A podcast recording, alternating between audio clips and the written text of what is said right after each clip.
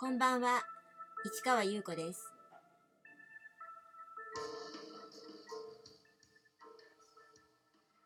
5月15日土曜日、詩人はささやく123回目をお送りいたします。土曜日、今日はお休みなので、えー、そうですね、また片付けなだったりとか、掃除だったりとかしながら、それからあのノートね、えー、また書いたりしました。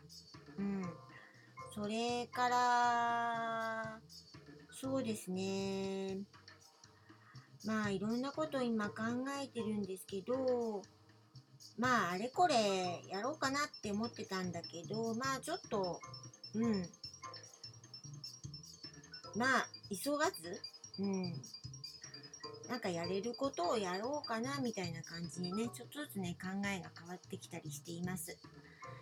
まあ、とりあえずはね、えー、目の前のことを片付けてるっていう感じですかね。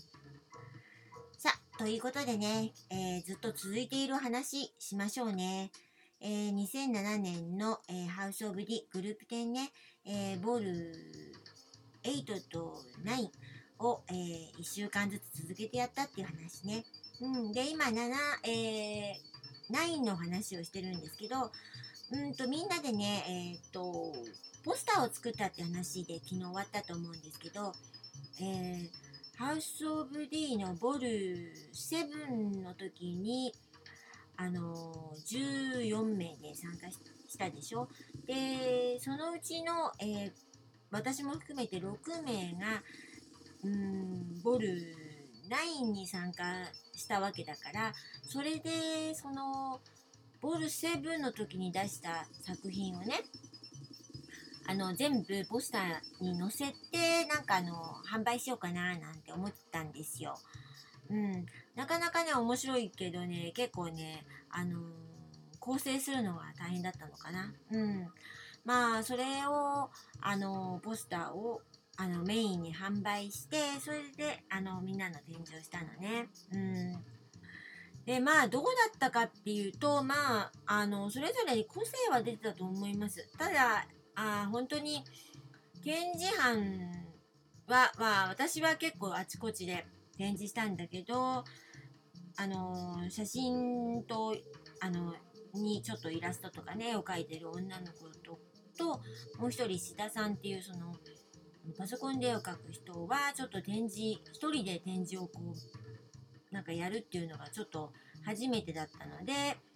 うんまあいろいろねあの大変な面もあったと思うんだけどとりあえずはあの開催できたという感じでしたね。だけど結局あのグラフィックの男の子が、まあ、結局来れなかったりとかまあいろいろあったんだけどまあね、まあ、みんなで1週間、あのー、ね、展示当番やりながらやり抜きましたっていう感じだったかな。で、私の作品なんですけど、あのー、みんなにも言ったんだけど、その、ボル7に参加したから、ボル7のに出した作品を活かした形で、新たに組み替えて、あのー、展示しましょうか、みたいな話をしたんですよね。うん。で、そういうことで、あの、うん、まあ、展示のイメージをつけや、なんか、つきやすくしたっていう感じかな。うん、ということでね、私はね、あの